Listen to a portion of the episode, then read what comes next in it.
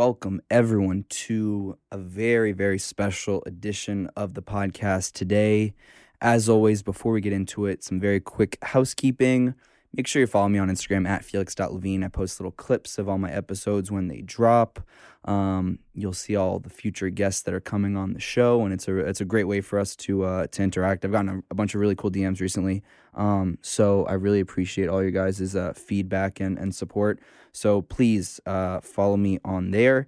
And then if you want to watch the episodes, YouTube, search my name, Felix Levine. There you'll find everything in its full video formats uh, website, felix-levine.com. If you're interested in that, there's also my email on there. So if you want to contact me, uh, I get some I get some funny ones every so often. So uh, please make sure you you do that because I love hearing from you guys. And my guest today, we are recording this live from Glasgow, Scotland. He is one of the brightest and funniest comedians in the game today, and he is the host of the super popular Have a Word podcast. Please welcome the hilarious and insightful Adam Rowe.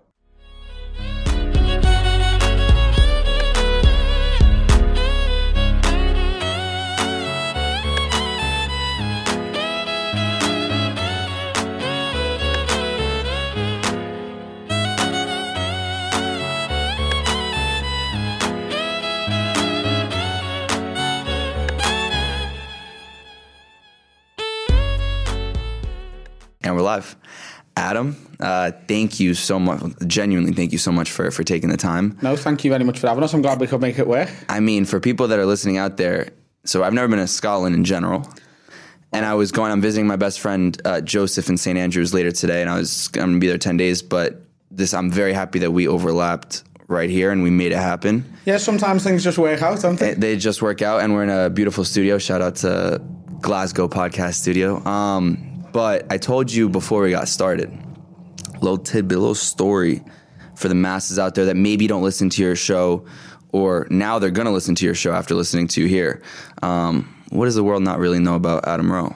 So, as I said to you before we started recording, it's quite hard for me to, because of the amount of hours of podcasting I've done with our show, have a word. There is so much about me out there that I can't really think of anything no one knows. Right. But I think and I don't know, obviously, a lot of your listeners are going to be from the States, so they won't even necessarily know these stereotypes. But in the UK, someone with my accent, a working class lad from Liverpool in England, and who acts like I do and has sort of become a comic. I think the two things they would never expect from me. First of all, I was studying maths at university and I dropped out to do stand up. Wow. Okay. And I'm a huge fan of musical theatre. Interesting. All right, I let's think start. that, that as a as a as a trifecta of a of a personality, I think is quite rare. So, so maths was always your your thing for a long time. Yeah, so I was just when I was really, really, really young, I was just good at it. Like I just got it. Anything to do with mathematics, I was just Oh, the calculus and the this. everything. A Oh, teacher you're- would go, "Here's how you do it," and I'd be like, "Right, I uh-huh. know what I'm doing." So it was ju- it was just in. Oh, you're a cunt because I'm terrible at math. It was I was shit at everything else. fair enough. Fair enough. Fair enough. Um, but it just it was almost like I just knew I just got kn- it. It was just if So it, people thought you were like the little wizard of the class. yeah. So like in, in even later on in school. So when I was in really little school, Right. um, me and a friend of mine, actually Josh, who I'm still friends with now. I'm talking we've been friends since we were four years Shout old. out to Josh. Um, we whenever the the class was doing mathematics, we'd be pulled out and sent into a Oh, different. so y'all were like the gifted kids. Yeah. And but the school had never had this before. This is a shit, this is a small school on a council estate. In, That's impressive. yeah.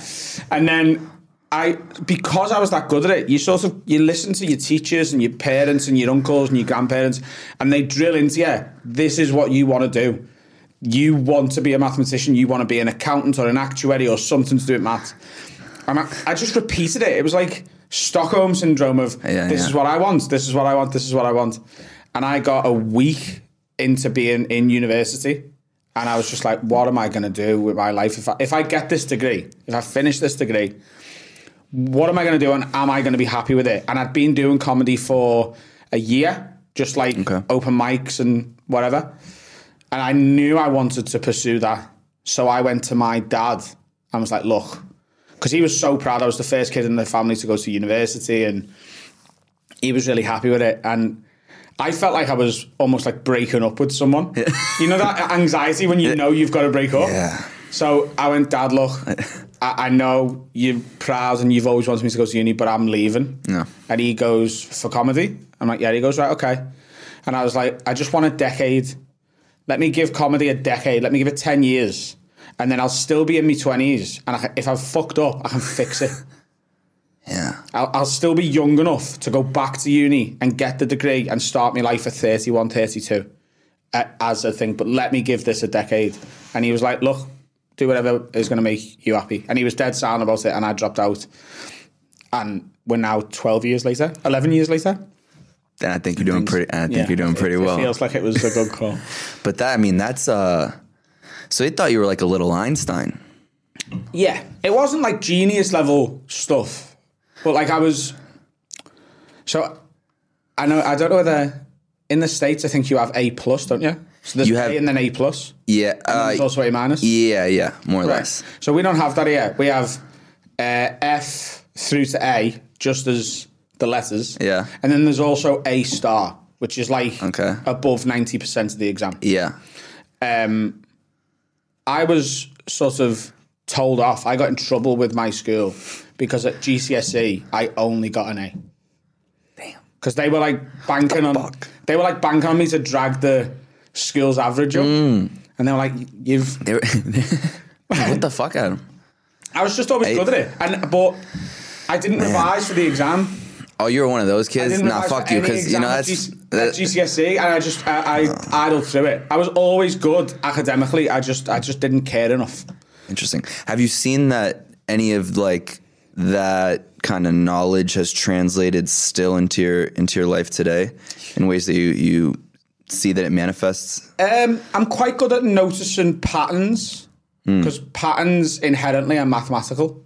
Right. So, like, if I can sort of see something is trending a certain way, Right. in terms of like, for example, the way the comedy industry works, like I'll go, oh, when people are doing that, they're having success, and when they're doing that, they're not. Mm. So don't do that and do that. That's And I think that comes from a mathematical mindset. It's what is getting results, what statistically is getting results, and statistics at A level was something I really excelled at. So, and I was sort of obsessed with it, and I'm still partly obsessed with it now. What's getting results? What isn't? Well, you know what, what I think is kind of interesting, and I've only literally been around you for about 10 minutes now, is just in some of the different things that we've talked about off air.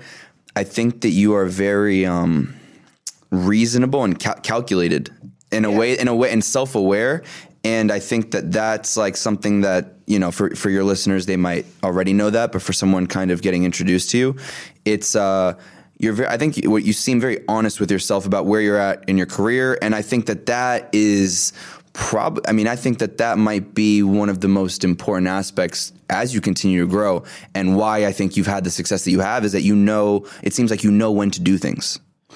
Yeah, I think I've been quite l- lucky. Is maybe not the right word, No. but I don't know of a, a, a different one. I, I think I've made, and especially with the podcast we do, we've made good decisions at the right time. Right. But we we didn't know it was the right time to make it at the time. So you've got to give a little bit of that to luck. But it's also a calculated Yeah. gamble on the luck. Um, like we bought, we made the, as far as I'm aware, the UK's first purpose-built podcast studio for one single podcast It's crazy. in July of 2020. And for people listening out there that haven't listened to, to your podcast yet, that will after this, certainly, you've only been doing it for about two and January 2020 we launched. that's impressive, man. and then when the uh, the first lockdown hit in March, we went. We said as a joke initially, if the UK goes into lockdown, this was like two two weeks before the lockdown. If the UK goes into lockdown, we'll do an episode every day. and then when we went into lockdown, our, we had like 2,000 listeners at the time. They were like, so we're doing this every day. so we had to do it. So we took Sundays off, but Monday through Saturday, every day, we put an hour episode out roughly. Wow. Um, It's weird. It's a blessing in disguise, this this lockdown. Do you know what? This feels awful to say because of all the death. Yeah, yeah. The pandemic has really helped my career. I'm sorry to everyone No. lost their grandma, but you know, she, she paid for She the shoes I bought a couple of hours ago. nice ones too. Some new pair of Jordans. I saw them. Um, that's hilarious. But it's true. I mean, and it's funny because especially with the comedians I've noticed, I think Schulz and you know Schulz is is someone one of the first people actually when I f- was introduced to you because you went on uh, Flagrant Two Yes. and and that's more of like the U.S. scene. Um, is like he's also another one of those comics that during COVID, you know, I think he took it to another level. Well, yeah, he's And he was good before, and I was I was a huge fan before, but I think now he also did a few different little segments and whatnot. But it's like I think it's so interesting how some of these comedians, and I think creators in general, like they use that time to take things to another level, and I think you're a good example of it as well. Yeah, so Schulz knows this. We've become friends over the past couple of years. Um, but he's a huge inspiration to me and a lot of other 100%. comedians around the world. Like he, what he's done with a failing comedy industry who were refusing to acknowledge the most creative talent in the world. Right, He's just knocked every door down. hundred percent. um, and you know what what he's done with his podcast, with his social media work, with his YouTube work, and eventually putting it on Netflix. He and he gives it away to other comics, and Yeah. we're trying to mimic that. We have a Yeah. word, so we decided very early on that every inch of success we have as a podcast, and we're trying to grow it into a big network. We were going to share it with the comedians we love. Like if we like a comic and they uh, are going on tour, they've got a book out, they've got a special out, we will get them on, they'll promote it, we'll share everything they Right. post about it. Right. That comes from his attitude. Yeah. I said very early on, so there's a famous UK comedian who I won't name just because I don't want to get in trouble. But everyone thinks he's a dick. And any British comic listening to this right now knows what I'm No. talking about. Okay. Like, immediately.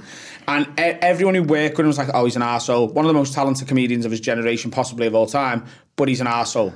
Schulz, no one talks about him that way.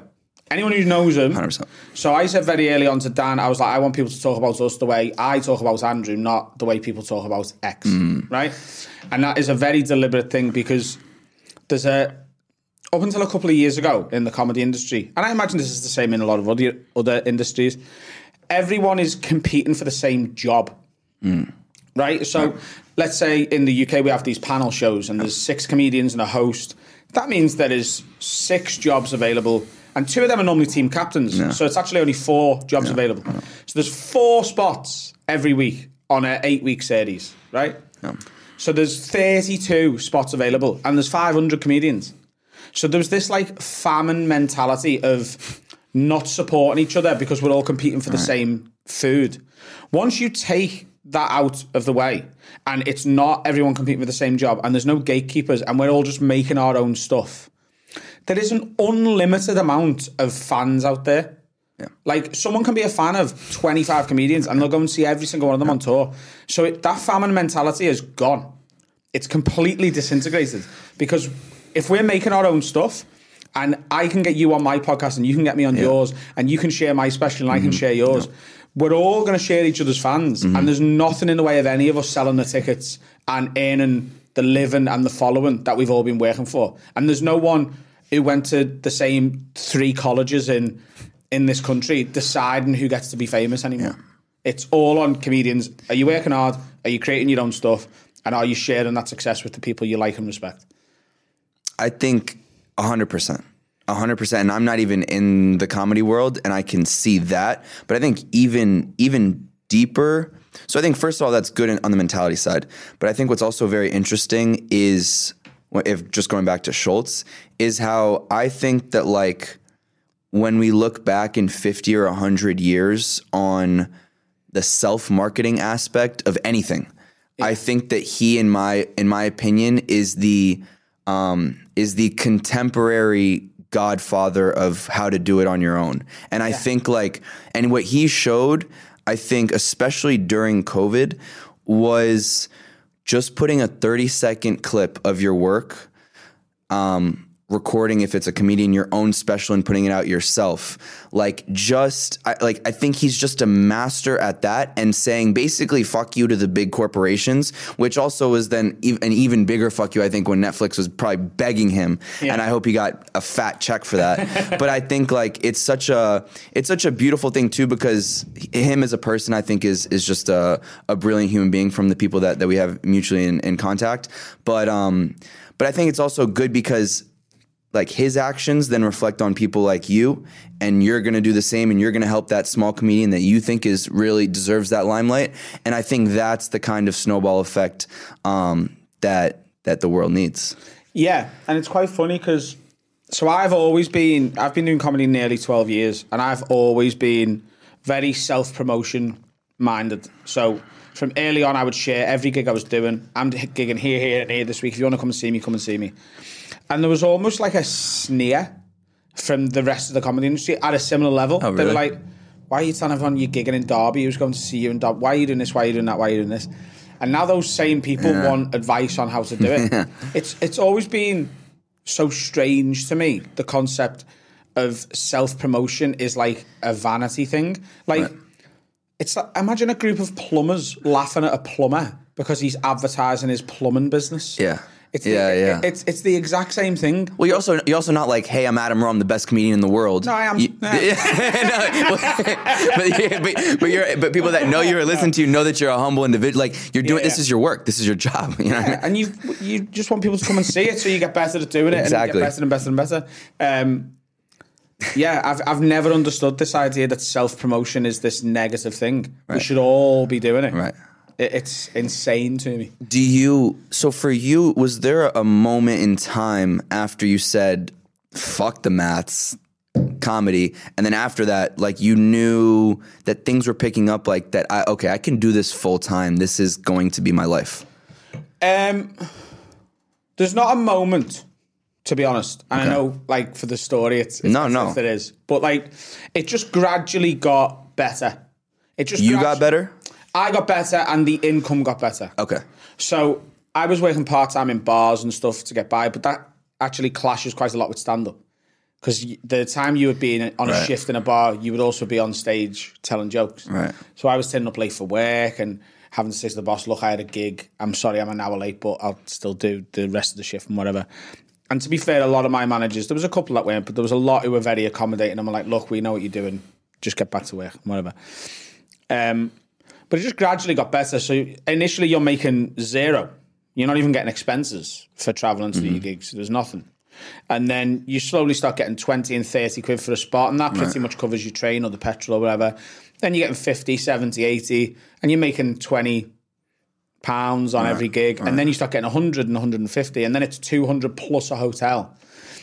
But it's a very gradual process right and not every comedy club moves you up at the same time. Mm. So there's you get to a point where some clubs are paying you two hundred and seventy pound per night for a three night run, paying for all your hotel.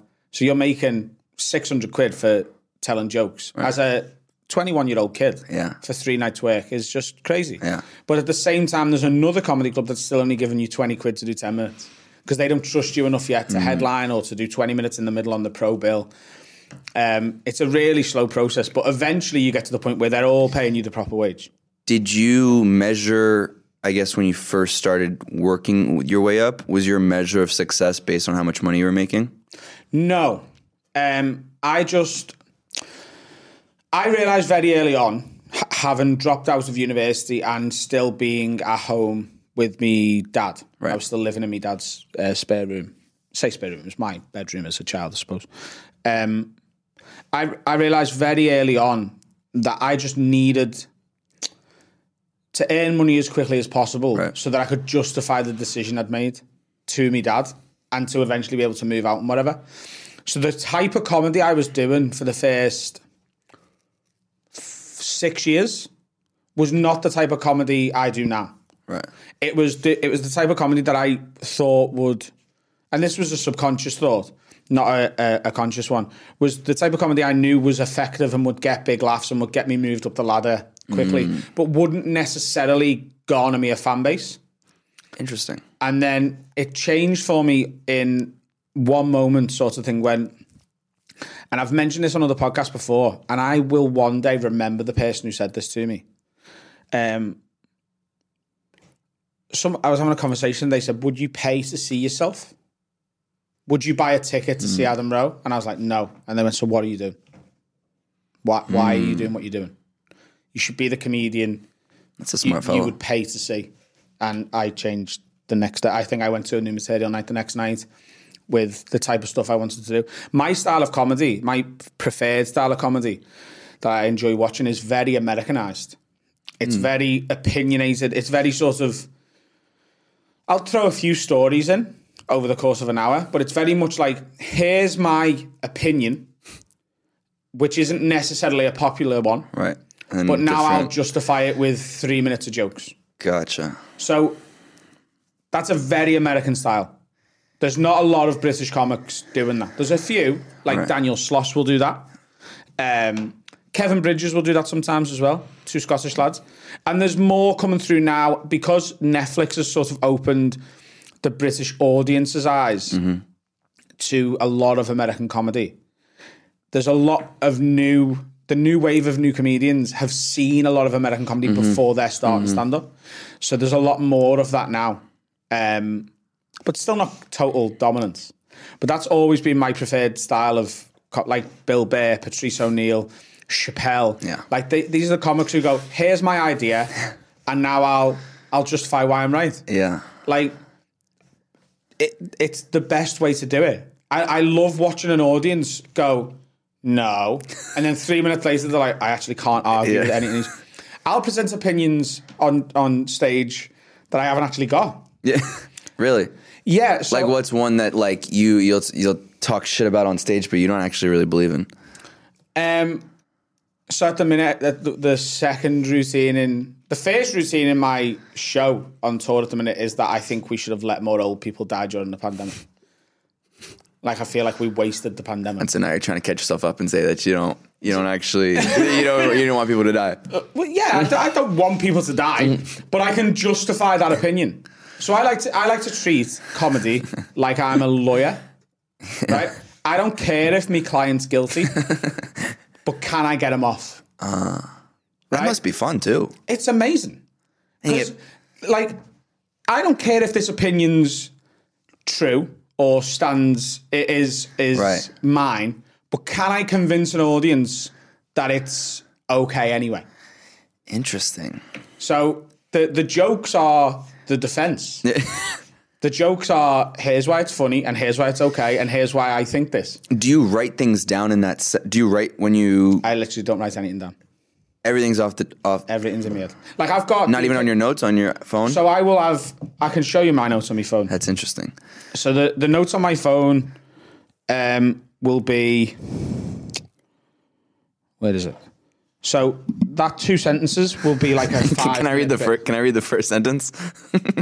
Yeah, the first sentence I- I- I says it, the, the title of his note is stand up material X, and the first sentence is anxiety is so fucking stupid. and read the next line. I got a pain in my ribs and thought I'd overdosed Oh. on cold sore cream. Yeah. So you know, like herpes Amazing. on your lips. Yeah. So I cut my lip and was convinced it was herpes from kissing someone. Right. So I was hammering the cream. I, Do you notice when you when you cut your lip? Like when? How did you cut your lip? Um, so I burnt it on a coffee. So when I order coffee, I get uh, americano, Yeah. but with cold milk to cool it down. And they didn't put the cold milk in, so I Ah. sort of threw it, and it went, and the lid was loose, Oh. so it goes all over my thing. And I bit my lip, and there was a, a cut on it. And then you- so I'm putting the cream on, but I, like I get health anxiety, so I was like hypochondriac. Oh, you're one of those. So I was putting like loads of cream on. I was like, I don't want a cold sore. I don't want a cold sore. I don't want a cold sore. And then I got a pain in my ribs, and I was like, oh, it'll be the cold sore cream. That was my first thought. Do you know how insane that is? That's that's insanity. so that, that's where that note. I haven't actually tried that on stage yet. That's just the note. Wait, let's hear. What about the anxiety is fucking stupid? I'm very curious about this. Yeah, it's, like the fact that that is my first thought. The fact that there's a voice in my head who gets a pain in the ribs and goes, "That will be the lip cream you've been putting on," You're mad. is insane. So, like, if I get chest pain, I'm convinced it's a heart attack, not the curry I've just had giving me heartburn and indigestion. like, it's.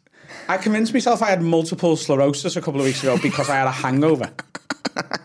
Is that the worst one? That's probably the worst. That's one. got to be. That's probably the worst. I was like, I so, at what point did you tell yourself, okay, maybe it's not actually that I just drink too much? So it's a constant battle in my brain. There's the reasonable voice going, You're a fucking idiot. You're 22. You're not going to be having a heart attack now. You don't do cocaine. You don't smoke. There's, you're not that fat. Like, like, it's not a heart attack. And then there's the other voice that's just going, Yeah, it's that- but, but you never know. You just never know. You just never know. Uh, You always been like this? No, so my dad had a heart attack in on the 13th of do. December 2013. 2013? So you were ho- you were how old at that point? You were I was 21. okay, yeah. Um, and a month later, I started getting chest pain, and I was just convinced it was a heart attack. And it's all stemmed from that.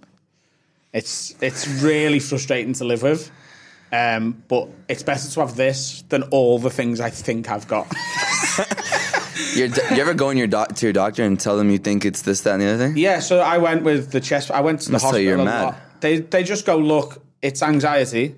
We can give you. So they offered me beta blockers, which that? It's a, a medication that slows down the pump of your heart. Oh. So not your heart rate, but just the speed at which it takes the blood in and pumps it out. Right, right, right. And I was like, right, so there's nothing wrong with my heart. And they're like, no. And I was like, but uh, you're going to give me heart medication. And they're like, yeah. I was like, well, I don't really want to fuck with Yeah. your heart if there's nothing wrong with it. And he was like, well, a side effect of uh, beta blockers is that it helps anxiety. So we're, we're giving you a medication that actually is for the, heart fuck? so that you get the side effect. And I was just like, I'm good. I'll just learn to live with this. weird. I don't want to fuck with your heart. Um, so I refused to take it. So you just recently turned 30, yeah? Yeah, January. January what?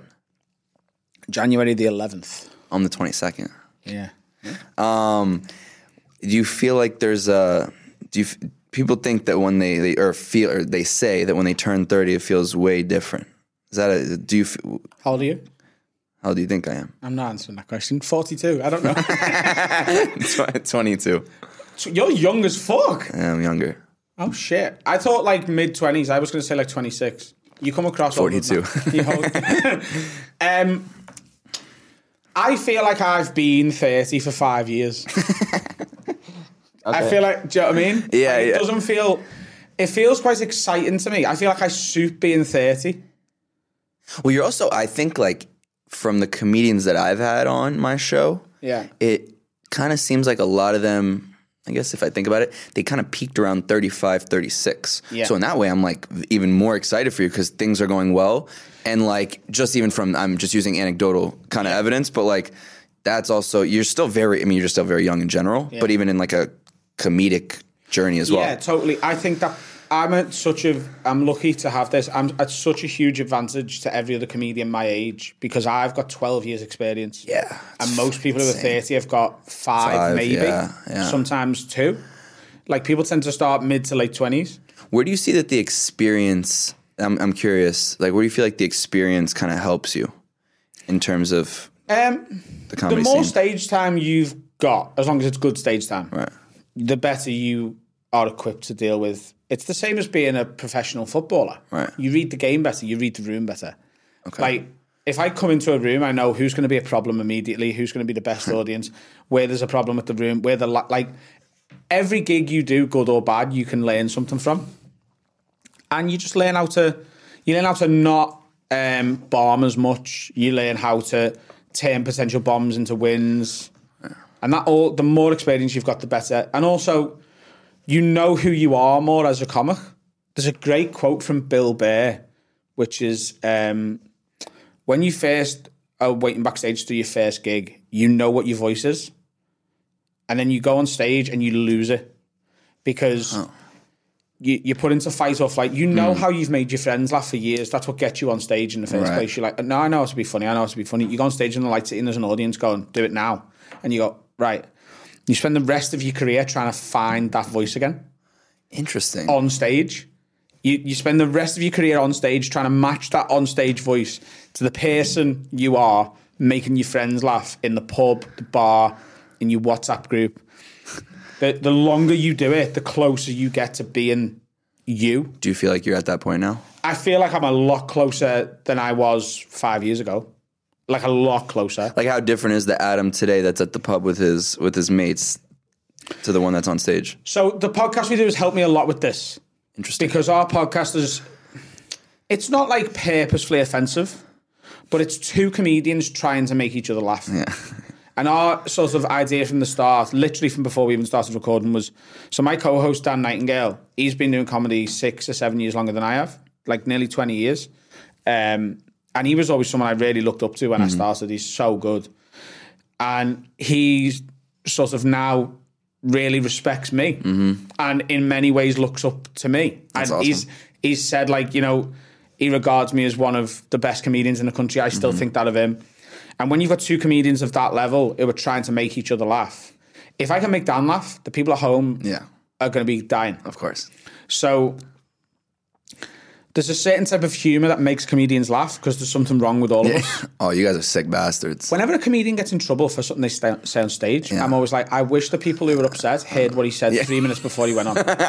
or in his group chat or the text or whatever. yeah, because it's horrific. And no, I know. so, like, th- we tried to put that backstage humor on the podcast. Interesting. And because of that, that has garnered me an audience that will now let me do it on stage. But it's also, I think, in that it's the authenticity. Yeah. And, And- my and- stuff isn't purposely offensive either. I'm not like a shock Right, comic. right. It's just I know I can get away. Like one of the there's a I don't want to in case anyone sees the show, but I'll one sentence. There was a terror attack in Liverpool just before Christmas, I think I heard you talk about this. and one of my lines at the minute is one of my favorite things whenever there's a terror attack, and then I'll just smirk and leave it for twenty seconds. Because the audience, well, half of them are giggling and half of them are really worried. Because who in their right mind has got a favourite thing about Yeah. terrorism? It's just an absurd, stupid thing to say. To just leave it, to just leave that hanging, and have them go, "What? Tell us what your favourite thing is." Like, there's only a certain, a certain audience you can do that with, Right. Um, and I feel like we've got it. So, and that is much closer to the stuff, like all the lads I went to school with in Liverpool. Like I know you had um, Paddy, Paddy, Pimblett on. yeah. So Paddy's a few years younger than me, but he went to my school.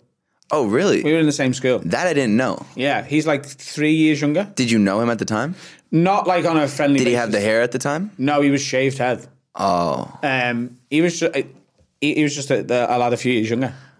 Um, but that that school and the area of Liverpool we're from, humour's a big part of everyday Yeah. life and surviving school and being able to take a joke and give it back. Mm-hmm. Like the only way you don't get bullied in the type of school we went to is if you give it back to the bullies as good as you get it. Mm. That's how you get off with it. That's how you get Right, the right. respect from these guys. yeah, yeah. So the humour me and my mates have always had is the same as the one I have with comedians. Yeah. The the friends I grew up with Right, are right, as fucked up as all the comics I know are. So I've never had to sort of tone. So getting back to that voice now that I've man, I'm getting closer. There's certain things I still say on WhatsApp that I could never say on stage or on the podcast because Yeah. It's and it's not for the people listening. It's for if it ever gets clipped out of context yeah, yeah, yeah. like you, it only takes someone to clip something I've said out and put it Yeah. on Twitter and go, see what this guy said and Yeah. meant it. Yeah. And then the world goes crazy. Do you know what I mean? Um, you Scousers are nuts too. yeah. Nuts. Yeah. And we're in Glasgow. And I said to you before. Glasgow is just Liverpool in Scotland. And. Liverpool is just in uh, Liverpool is just Glasgow in England. You are so you. I mean, you and Paddy are my only two Scousers that I've had. Yeah. Um, have you ever gotten into a fight? Yeah. So you never got knocked out? Uh, I have been knocked out once. Oh, so I thought Scousers don't get knocked out. So, um, see, uh, so we had Paddy on our podcast recently, and I was like, Paddy, you know, at some point if you get knocked out, that's going to be I know. everywhere. And he was like, yeah, and I'll just laugh about it. but there's like, uh, it's it's his catchphrase. There's a very famous Scouser getting knocked out in the UFC called Terry Etim. Like, you, it's a very famous knockout. yeah. Um, I got battered by some guys a couple of years ago because I was trying to stop them hitting me little brother. Fuck. And I don't remember getting knocked out. I just remember waking up. My shoulder was dislocated. Um, yeah, I was I was in bits. That's the only time How I've did they? knocked out. How did they? uh They were fucking with your little brother. So it was Boxing Day, the day after Christmas, and we'd been out all day drinking. And I t- I'm talking to me. How, bar- how old's your little brother? four years younger, so he's Okay. 26. Yeah. Um, I'm talking to me barber. He's just in the pub with him. I'm just having a chat. And then, you know, when you hear a sort of problem happening, Yeah. and I turn around, there's this big guy and me little brother. So I got in the middle of them and went, um, leave it. It's fucking Christmas. Pushed my brother away. I went, sorry, mate. And when I put my hand on him, that was it. Oh. That was his. I was trying to calm shit down. And he took that as, Oh yeah, yeah. fuck you. And he got his hands and he did this onto me. It was like he'd been trained to knock people off balance. So he did that onto me shoulder. And all I remember is hitting the floor. And then I woke up hours later. Is that the only time you're you're ever knocked out? I think so. I had a lot of fights when I was a kid over like games of football and uh, everything else, and just girls and not with girls, but over girls. And um, I did a charity boxing match a few years ago. Yeah, I feel like I saw Um, something about that. Yeah, so I'm not like the biggest fighter. Like I don't want to fight Paddy, but like It's- if I have to, then I can. It's funny because Paddy too is like, and you'll probably can second this is. He has the utmost con. I've, he's one of the most confident people I've ever seen in my life. Like I sat with him. Now you remember his last face first, his UFC debut, right? Yeah, you yeah, watch yeah, it. yeah. So I'm sitting with him, and I'm like, Paddy, like, what'd you learn from that fight? He goes, nothing, mate. Like I won the fight, and I'm like, I'm like, Paddy, like there was a moment you, you, you got hit, like you got a little rocked. He's like, and? And I'm, and I'm like, so you can take away like maybe some defensive things? He's like, nope. like, and but like he's uh he's a special fellow, you know? Yeah, he's As a human being, and I think as a, as a fighter, obviously an unbelievable fighter, but also as a human being, I think like he's he's what I love. I think about humanity in general because he's so he loves he, he's he's like one of us. You know what I mean? And he's the same way he is off camera is the same exact way he's on camera. Hundred percent. He's as down. So something I don't like about myself, right, that I can't change, is when I'm around people who aren't from Liverpool, my accent softens.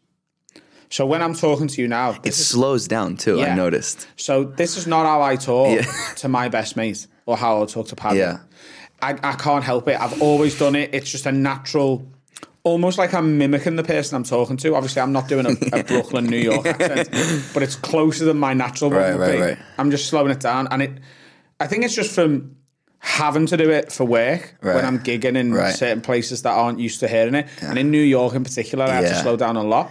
Um, everyone thought I was Irish or Scottish. Well, it's funny because I, I was listening to one of your, I think it was, uh, I don't know which podcast it was. I think it might have been the, the episode with Paddy where you talk about like this difference. I think it was even Schulz that pointed out um, when you were on stage, when you came off stage, like Yeah, pe- yeah. like jokes are landing different because people are not understanding, They're not understanding the accent. Yeah. So when I go back to America, I'm going to have to work on it a lot. Um, Yeah, but I feel like keep your keep you know what makes you funny is what makes you funny. Totally, and that's what I was talking about with Paddy. Is he is just him. Oh, He's, he doesn't soften his accents at all. He's and he says and he says some weird shit where I'm like I'm like, what did you just say? yeah, but he, he doesn't care. Oh, he didn't give a fuck. He's just he like didn't give a fuck. yeah. So yeah, he's as down to earth as it gets. He's been since he came on Have a Word, our show. He's been at a couple of our live shows. He's just a, a good lad, but he's obviously got that star quality. He's he's a star. Yeah, You know it like when you see him, you're like, this kid's a star. He will if he wins his next couple of fights. Even though he's only three fights into his UFC career, he there will be people screaming for him to get a title shot. Oh, 100 percent. And he might even get one because because the, that's how the UFC works. Yeah, he's got that thing that McGregor had when McGregor 100%. first broke in. It's like, 100%. no, look, we know there's a big queue, but he is Oh, going to sell pay per views, and that's all people care about. Are you going on the to, to the London card? I cannot tell you how devastated I am. Oh, mate, I'm going to be there. You going? I'm going.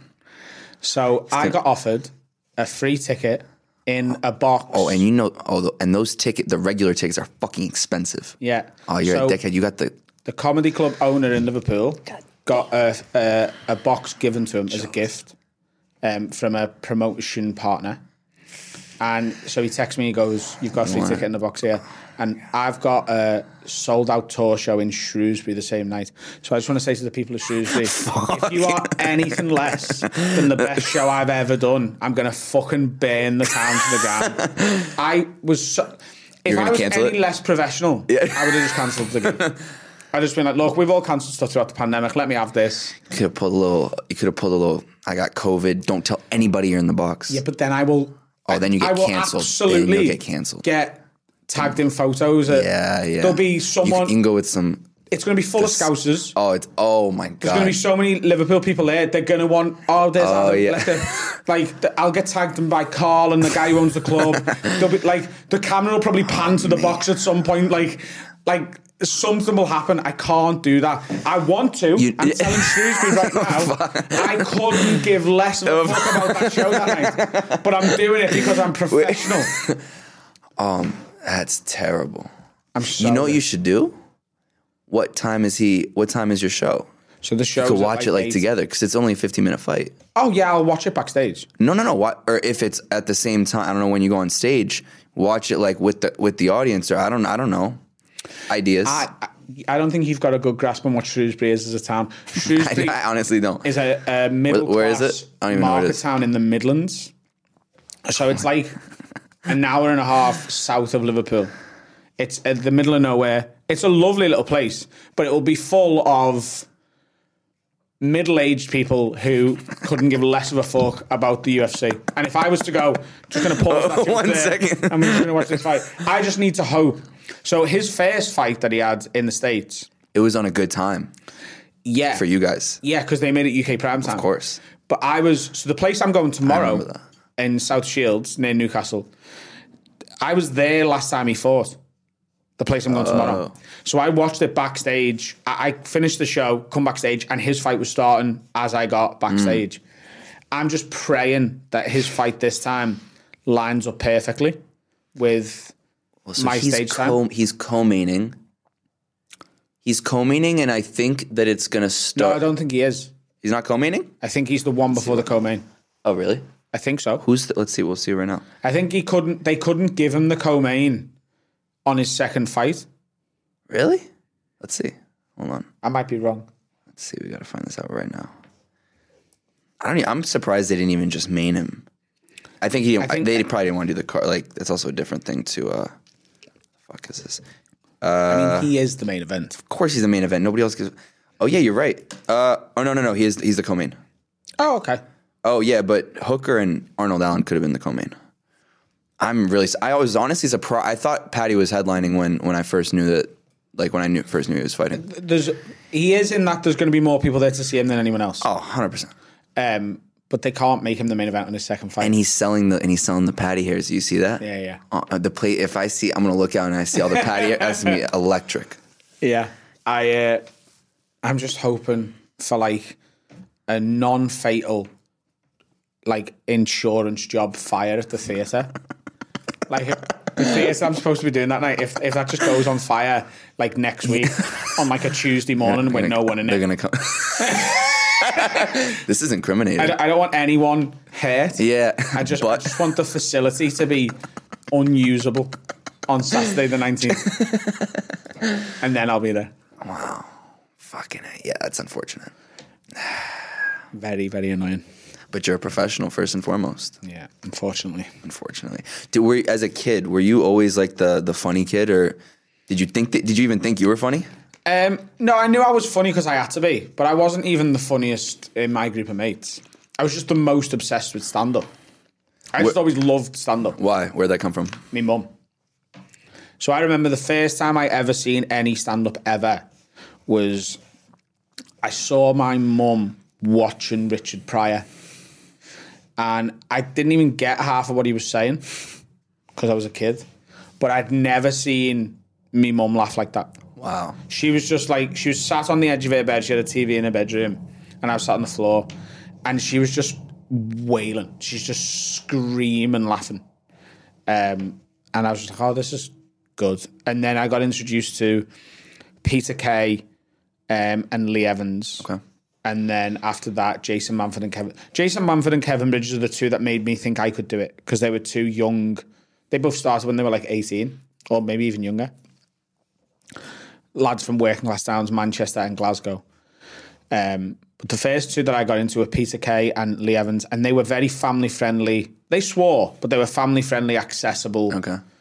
They'd say fuck and shit and whatever, but they weren't like dropping the C bomb every third word. Yeah. Um, and I understood what they were saying. So even as a kid, I loved them. Mm. And then, yeah, I just like back in the DVD days before everything went streaming, I had a stack of DVDs like this. So you were obsessed. Like it was like I love this shit. Yeah, yeah, yeah. But I think also now this is also just from kind of being around you for a little is like I feel like you you enjoy making the like you I think you you probably enjoy making people happy and laugh and laughter is obviously a factor in being happy. Yeah. You know, and I, and I think that's a cool. I think a lot of like the top comedians are like that. Yeah. It's like there's no better feeling than making someone laugh. Right. Really. Unless it's sex. Like making someone come.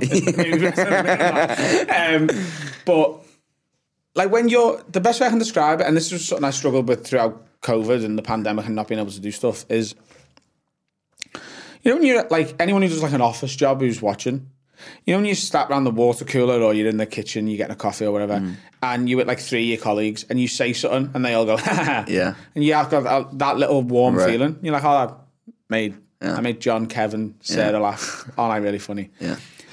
We get that every night for a very intense hour Right. from hundreds or thousands of people. So, like the venue I'm doing in Glasgow this week, it only holds 200 people. Mm. Um, we're going to have to do like four or five dates here on the tour because we're just selling it, and it, I love it up here. And there's an affinity between Glasgow and Liverpool, which helps sell more here as well. Um, so 200 people last night, and every time I said something that was meant to be funny, most of the 200 people they laugh and they clap, and Right. you're getting that for a full hour. It is impossible psychologically for me to replicate that. Mm-hmm. There's no amount of pod. When I do the podcast, it's no difference. I mean, you sat Right. here now. Right. Although, like we've got, I think we're doing a quarter of a million downloads a week at the minute, right? That's impressive. across YouTube and the audio Right, okay. downloads, right? So there's a quarter of a million people who we're making laugh, but we can't hear them. That's such a weird thing when you think about it. So we're getting the messages from people going, "Oh, I love it, I love it," Yeah. and that's all great. But n- nothing beats the live laugh, Right. and it's impossible during lockdowns and not being able to do stand up to get it back. Yeah. So it was like telling a crackhead to quit cold turkey. you just took Yeah. someone's crack off them, and you're like, Yeah. you can't have that anymore. Yeah. You can have it back one day, maybe, if this all goes away, but no crack for you. It was very hard psychologically for comedians. But it's also interesting because for you, in your case specifically, is that that's when you started the podcast, and in other ways, you were like, "Wait, this is kind of taking off too." Yeah, So that, so, but like, but I understand what you're saying. Like, you you weren't hearing, you're not hearing the laughs. Yeah, but like the it, it's two completely different things. Yeah, it's different so things. The, the podcast is It great is for like long term success and building a fan base, and I'll forever be grateful for it, and I adore doing it. It's one of my favorite things to do. Right. But it's still not crack cocaine. Yeah. Do you know what I mean? Yeah, you yeah, can yeah, give yeah. an addict methadone, Yeah. and they'll be like, "All right, okay, kind of cool, but I'm still missing the thing." Interesting. The podcast was, is amazing I love doing Yeah. it. But we were saying before, I'm a comedian that does a podcast. Right. I'm not a podcaster that yeah. does stand up. Yeah, yeah, yeah. Um, first and foremost, my first love, the first thing I've always wanted to do, and the one thing I know I'll do forever is stand up. I will die on stage. yeah. Absolutely. I feel like, and that's the mentality that a lot of the greats, when you listen to them speak, that they approach it with. Yeah. I have a I have trouble with like producers of like the TV industry over here where they're like this is a big difference between the States and over here as well. Like, so what are you using stand up for? What do you want to do? And I'm like, I want to do more stand up. Yeah. And they're like, you don't want to host a TV show? I'm like, well, I will if it'll sell more stand up tickets. Right. In America, that stand up is the goal. Like they, everyone does a bit of acting. They might host the odd thing, but That is interesting. Stand up is the thing that the comics want to be. There's a lot of people over here who get into comedy to get an acting job, or they get into comedy to get a, Mm. a panel show job, or they get in comedy to get a TV presenting job. They don't really care about comedy and stand up and creating a legacy with it.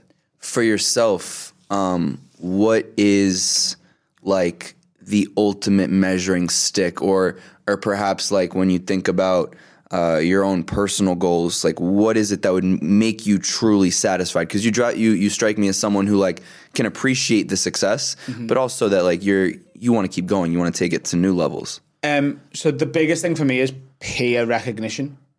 Okay, interesting. So all the comedians that I think are good, thinking I'm good. If I think So, you're looking shit- for that validation. then- Yeah. yeah. If I think someone's shit, I don't really don't a fuck. care what they think. Yeah. But like a great comic telling me they think I'm great That or makes even good, that that, make- that's that does me for a long time.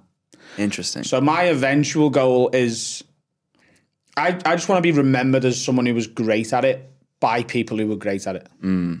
As well as audiences. I'm not like disregarding the impact of audiences. They're the ones who buy the tickets and Right. stuff. But someone who knows the game and knows the ins and outs and can watch it as an analyst of it as well as a fan of it and still think it's good, that holds so much more value to me. Interesting. And I'm not talking about reviewers when I say right. as an analyst. I'm talking Right, about right, people right. who do this, who do this? and they can shit. see what I've done. They can see where I've built a joke from, and where, why I've took it there before I've brought it back there before I send it over there. Interesting. People who know what I'm doing the, and the ins and outs of it to go, oh shit, that's good. But in a lot of ways, that's also, I could imagine that that could be potentially scary, giving so much of your, um, you know, perhaps, I don't want to say self worth is not the right word, but like of your personal success or happiness is placed in the in the possession of your peers.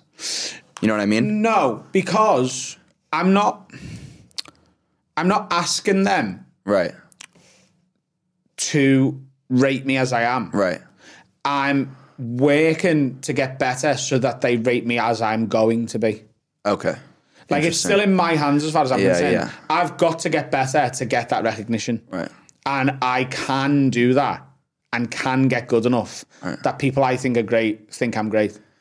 So I'm not handing it to anyone. It's Right. still in my hands. Right. And I just know if I keep working as hard as I am, that eventually everyone who I rate will rate me. And And, I'm alre- like I, we had a couple of comedians at the show last night who would, had a night off and they live local and they came down. Uh, Mark Nelson and Kai Humphries, who I, I think both of them are fucking brilliant. And them coming down, just w- coming down to watch the show at all is a, right, right, right, massive right. honour. And then to stick around afterwards and be like, fuck me, that was great. That is is awesome. Just great for me. Yeah. Um, and you know, a couple of the big American guys who've seen me do my stuff and said that they like it. I'm like, Yeah. yeah, like I'm on the right track. What is for you? What is getting better when you talk about the craft itself? What does that look like? Um, being a bit braver, be, being willing to take an audience somewhere they really don't want to go before I bring them back. Interesting. So that that thing I said before of presenting them with an idea that they Yeah, don't like yeah. and then justifying it. I think I should be taking a couple of the ideas a little bit further first, further into the. Here's something I said you don't like. Here's something I said you really don't like. Here's something you really, really don't so like. So starting with like the the most extreme. Not even starting with it, just going there at all. Okay. Just getting okay, I understand. Um, just pushing an audience beyond their comfort zone, knowing I've got the skill and ability to bring it Yeah. back, and trusting myself to do it. Well, it's also I yeah, that's interesting because when you think about it, that's really what the best of the best do. Yeah, and that's why I want to do it. Because the people I consider the best, that's what they do. And now we're just going to take a quick break to talk to you about my longtime sponsor in US Wellness Meats. At uswellnessmeats.com, you can choose from over 350 foods raised the way nature intended. That includes 100% grass fed and grass finished beef, lamb, bison, elk, and dairy. They also have pasture raised heritage pork, wild caught seafood, and pasture raised poultry. These are some of the host of foods that you can find at uswellnessmeats.com, where the owners are the actual farmers themselves. And now they've introduced a subscription food delivery service, and curated sample farm bundles. Choose the bundle of food you want to receive every month, and they'll deliver it right to your door automatically. It's never been easier to serve your family real, honest to goodness food without the junk. US Wellness Meats is the choice of championship sports teams, professional athletes, chefs, world class trainers, and families just like yours all over America. Use promo code PODCAST, that's P O D C A S T, to save 15% off of every order at uswellnessmeats.com. Now let's get back into it. Why do you think why do you think that is in terms of like the best some of the best comedy is take is is is how much can I push that button? It's because the the more you fill a balloon before you pierce it, the louder the bang. Hmm. Right? So if, if we had a balloon now and I go, and it's like this big, and I pop it, it's nothing. And that, the the the air you blow into the balloon in comedy is the tension you put in the room. Yeah. So the more tension you put in, Yeah. when you relieve it, when you relieve the tension, Yeah, that's it. That's the pop. Like literally. it- yeah, it's literally the pop, it's the bang, it's the oh, it was Yeah. all fine all along, right? If you don't put as much tension in the room, it, the, it's the so laugh's not as interesting. It's so interesting that like the that that correlation of tension and laughter. yeah, You know what I mean? Where like, because people don't really think about it like that. When they think about they're laughing, I'm like, I'm laughing. When I'm laughing really hard, I'm just thinking about how funny whatever it is I'm laughing at. Yeah. But it's really because it comes from a place of like, I'm I'm going to a to, I'm going to a different place. yeah. That it's Interesting psychologically. it, this is not how all comedy works. It's Yeah, just how right. the type of comedy Right. I'm talking about works. Yeah. and the more you give, the, and at the minute I'm probably blowing the balloon halfway, oh, you feel like you're only going. but you know there's another. So like, is, is like the WhatsApp group chats where you're like blowing all the way? It's not it, the WhatsApp group chat isn't more tension. The WhatsApp group is just more horrific shit. It's the worst thing humans ever say out loud to anyone. Never mind. Yeah. Um, the the the tension thing is just so like the terrorism bit I've got at the minute. Yeah. I take it to a certain point. but you feel like you go further. I think I could. So there's I explore sort of the racism element of how people react Right. when terror attacks happen. Right. People wanting to be racist Mm-hmm. who use it, and then people who want to be seen as anti-racist Right, also use terror attacks to their advantage. I'm only blowing that. I know I'm only blowing that balloon halfway up. Mm-hmm. I know I could make it Damn. bigger, but I just haven't figured out a way to do it that I'm brave enough to blow the balloon up more yet. So what do you think? Okay, so where do you think that lack? I don't want to say lack of of courage. It's not lack of courage, but like where do you feel like you? Why aren't you brave enough, if you will? I I don't know a perfect answer for this. I think it's just trusting myself. Like the I by the end of this tour, I might blow that balloon up. Yeah. All the way. Like every night I take it a little bit. You try to push it a little bit. See? Yeah, I just don't want the balloon to pop in my But face. do you think? Do you really think that if someone's paying their hard-earned money to come see you on a night, that like even if you go to a dark place, they're gonna be like, "Oh, oh my, Adam pushed it tonight." Um, right. So, so first of all, some people would, but that's You think so? Yeah, they would. Okay. Because and that's fine. Because you know, I, I'm not a comedian who says people should never be upset by jokes. Yeah. You can be. Yeah. I don't think you should expect anyone to give a shit. Yeah. But like, you can be. I could get away with it with my crowd. Right. However, here's a sort of policy I've got. Okay. I test all my jokes in front of not my crowd Oh, interesting. because I want it to be good. I don't just want it to be sycophantic laughter. Right. What once your audience already likes you, you can get away with more. Right. Right. Right. Interesting. And there's definitely there's a couple of things that I will do on stage in front of my crowd that I won't do in front of a, a club audience. And by club audience, I mean someone who's gone to a comedy club. Right. They don't really know who's on. They're just going for the comedy club, and whoever's on is on. Right. Okay. Right. So if you think about like the comedy cellar in New York, Yeah. they won't really even look at the lineup. They'll just book because it's the comedy cellar. They trust the comedy cellar to book a good lineup, and they don't really know who's on Yeah. and, and what they're doing. Right. Um, I want my stuff to work in front of people who don't know me Interesting. because when I put the special out, it's going to be shown to people who don't know me. That's interesting. It's got to work. Yeah, but then but then I feel like you're still in a way you're not hitting all of the reasons why at, people love Adam Rowe. I like I, you know what I mean. I feel like you're because you're, still like I don't know. This is just I'm just playing devil's advocate. You know what I mean? Yeah, but if you just so here's what I've noticed, and this is definitely a thing in the UK, and it's something.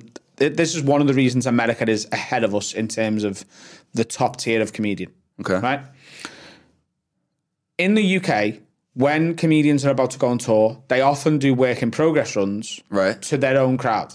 So they'll hire out small art centres. Okay, I see. Right? Yeah, yeah, yeah. and they go to these art centres before they go on their big theatre tour and they try the jokes try, out. yeah. And that show is never, ever, ever as good as the first one they ever put out. Because the first one they ever put out, they've normally worked for 10 years in comedy clubs Mm-hmm. to be given the opportunity to get on TV, sell tickets, tape a special, put it out. Mm. So it's a 10 year sort of catalogue of work Mm-hmm. that they've honed in front of people who do not know who the fuck they are. And it's fire and it's tight. Mm-hmm. Once they've already got fans, your fans already like you. So you will get a 10 out of 10 laugh out of your own fans for a 7 out of 10 joke. Mm-hmm. You'll get a 9 out of 10 laugh for a 6 out of 10 joke. You'll get three extra points from your own audience. So if they see. just work out their new stuff, it's sort of like the maximum they can be is a 7 out of 10 show. Mm-hmm. So the new people who find their second or third or fourth special before the first one will not be as impressed Mm-hmm. because it's not as good stuff. So I want to work it in front of people who don't know me, Mm-hmm. make it a 10 out of 10 laugh, and then it absolutely blows the socks off your fans. Yeah. It's interesting. And then when it goes out as a special and people who don't know you find it, Right. they're still impressed by it.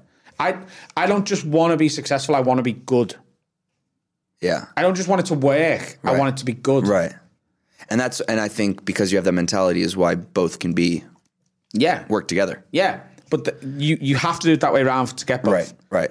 Hundred percent. because you can get lazy in front of your own crowd. Whereas in the States, like, so Bill Burr's last special, Paper Tiger, Yeah. he taped in London. You you opened for him, didn't you? I opened there. Yeah. The week after, he was back at LA at the store. Yeah. I know they have that mentality. It's a grind mentality. Yeah. That, And that's why that they're the best. Our best comedians will take a year off. And they go on. And I Yeah. don't get it.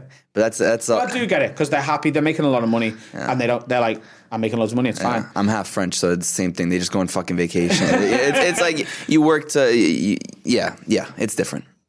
Like it, it's a totally different thing, and I will never.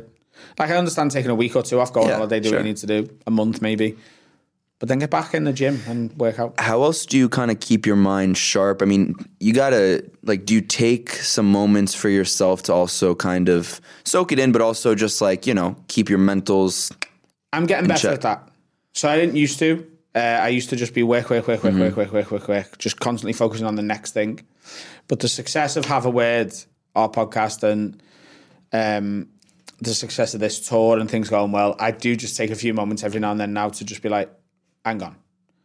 Don't just worry about what's coming next. Mm-hmm. Just enjoy where you are and be. If I stay exactly where I am forever now, be happy with that because it's still f- pretty fucking incredible. Mm-hmm.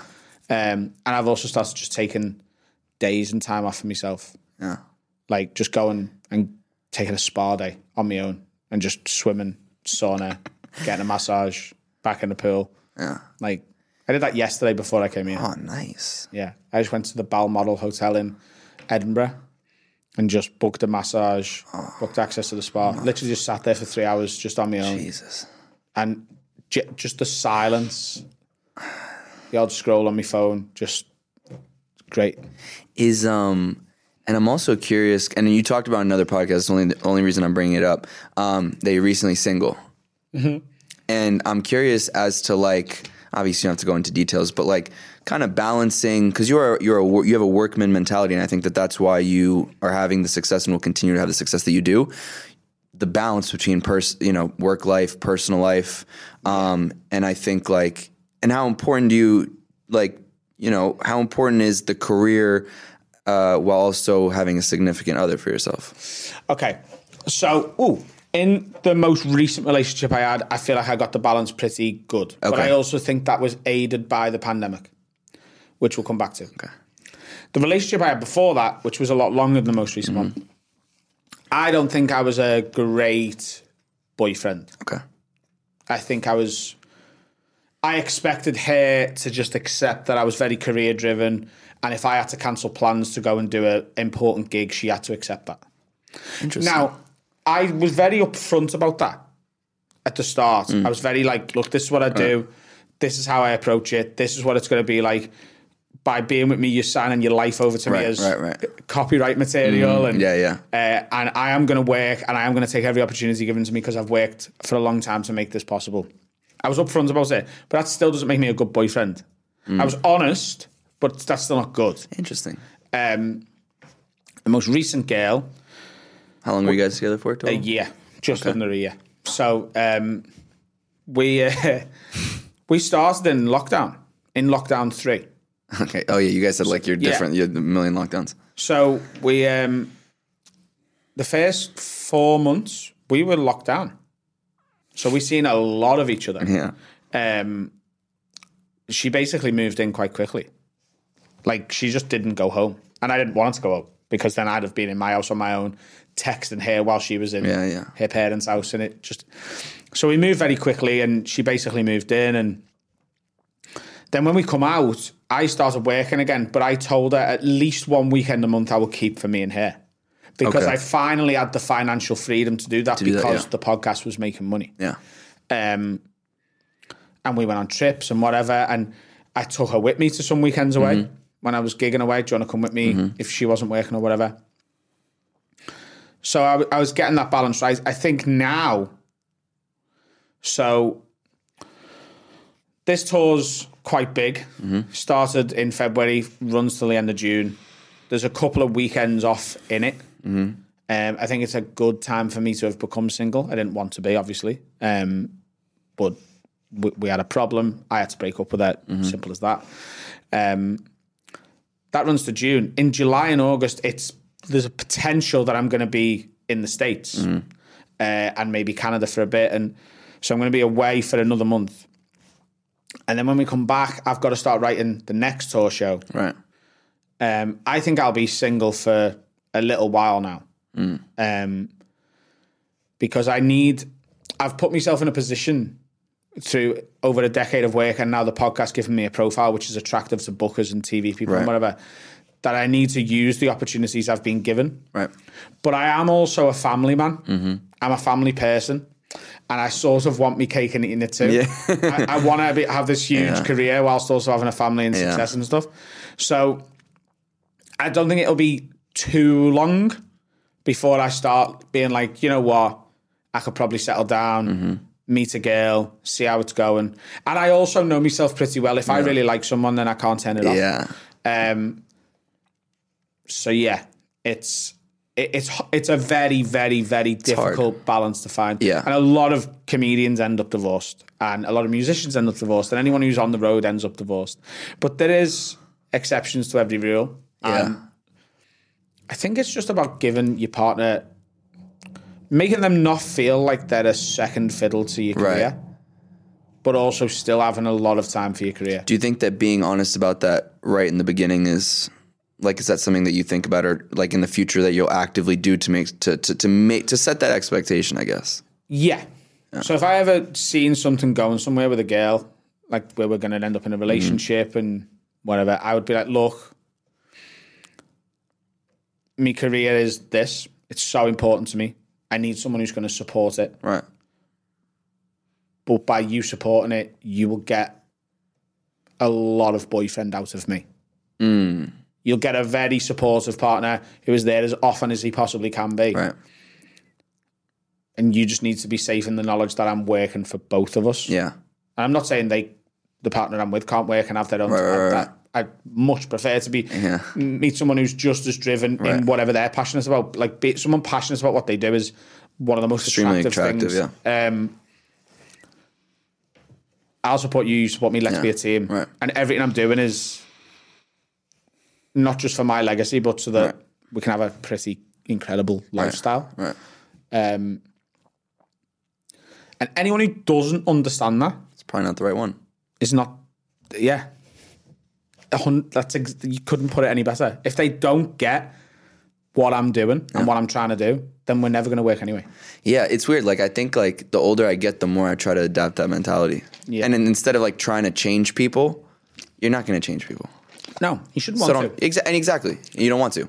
Like the the one way to make sure someone uh, behaves in the way you don't want them to is to ask them not to behave. Well, exa- exactly.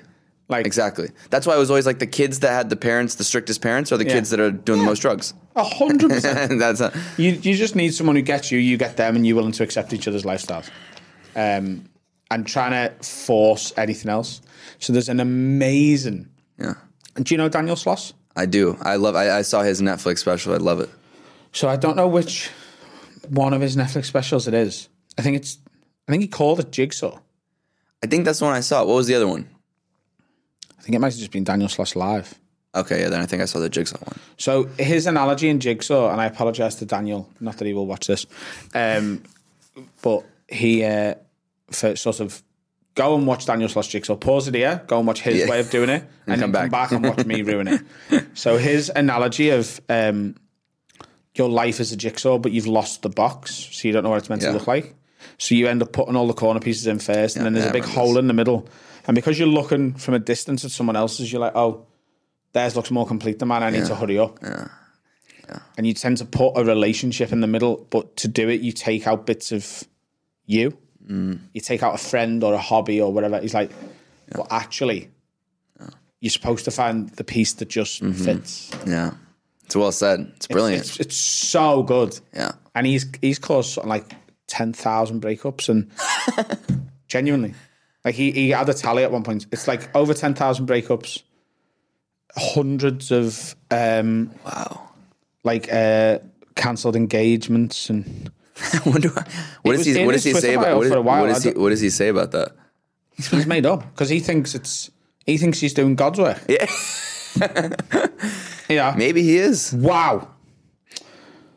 Uh, Jigsaw and Dark is the other one. Jigsaw tally 120,000 breakups, 300 divorces, both with plus after it.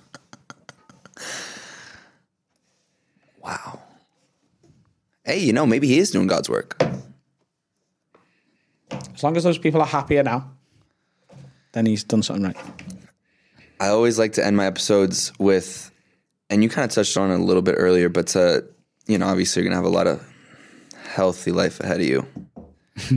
but when it's all said and done, legacy wise, um, obviously the way, you know, your peers see you is, is important, but like as a, as a man, as a comedian, as a whatever roles that you continue to adapt into, how do you hope that people remember Adam Rowe when it's all said and done? He was sound. Like he helped his mates out. He did everything for everyone that he could. And he called cunts out on being cunts. That's a good one. like sound to sound people and an absolute bell end to bell ends. If you're a knobhead, I will treat you like one. And if you're just sound and polite and whatever, you'll get whatever you want out of me. And that's how I'd like to be remembered. Simple enough. Beautiful. Well, Adam, thank you so much for, Thanks for for taking the mate. I really time. enjoyed that. I do, and uh, I mean, I feel like I talked to you for hours, but I, I we're on we're on a crunch. But um, you know, and I hope that uh, hope the next time you're out in New York, I'll I'll see you. I'll see I'll you wherever drop you wherever. Yeah, and uh, maybe get you in my studio in, in New York. But um, I'm I'm excited for you just because I think that like. I love when people that love what they do and are genuine about it, and um, I think have all the right working intentions and then all the right human intentions as well. When all of it's kind of coming together, because you deserve it. You know what I mean? And I think that the success that you're continuing to have and will continue to have is all you. You you deserved every ounce of it, and you're humble. So you you you might not say it in that way, but I think that like you know I'm I'm as as someone from the outside looking in, it's uh and just you know going over your work and, and preparations for this. It's, I'm very excited for you, and I appreciate that a lot. I'm smart enough, like as there, there is an there is an element of uh, humbleness in in some ways, but I am I'm very conscious Yeah. that I've put a lot of work in to make things 100%. happen, and everything that has come. I've had some opportunities that have been given to me by gatekeepers, you know, bit of TV and stuff. But every all the major things has mm-hmm. come from making good and smart decisions Yep. at the right time and shouting about them while I'm doing it. Mm-hmm. So I am conscious of that, and I'm very proud. And I don't shy away from the fact, Right. e- even though everyone wants to be humble in some regards, I don't shy away from the fact that I've worked for it because I want every other comedian to take mm-hmm. control of their own career and do their own thing, the same way I have and Schulz has and every other comedian who's going for it and going, no, here's me special. Here's eight clips. Here's me podcast. Here's this. Here's a sketch I made. Make your own stuff. Put it out. Ask your mates to give it a, a, a Yep. share for you. And what just things just get better. Pick good. There's a the internet is full of content now, mm-hmm. but cream always rises to the top. Yep. There's nothing stopping the best reaching the top. If you make good stuff consistently, people will see it. You'll get noticed, and there's nothing in your way anymore. Enough said. Lovely.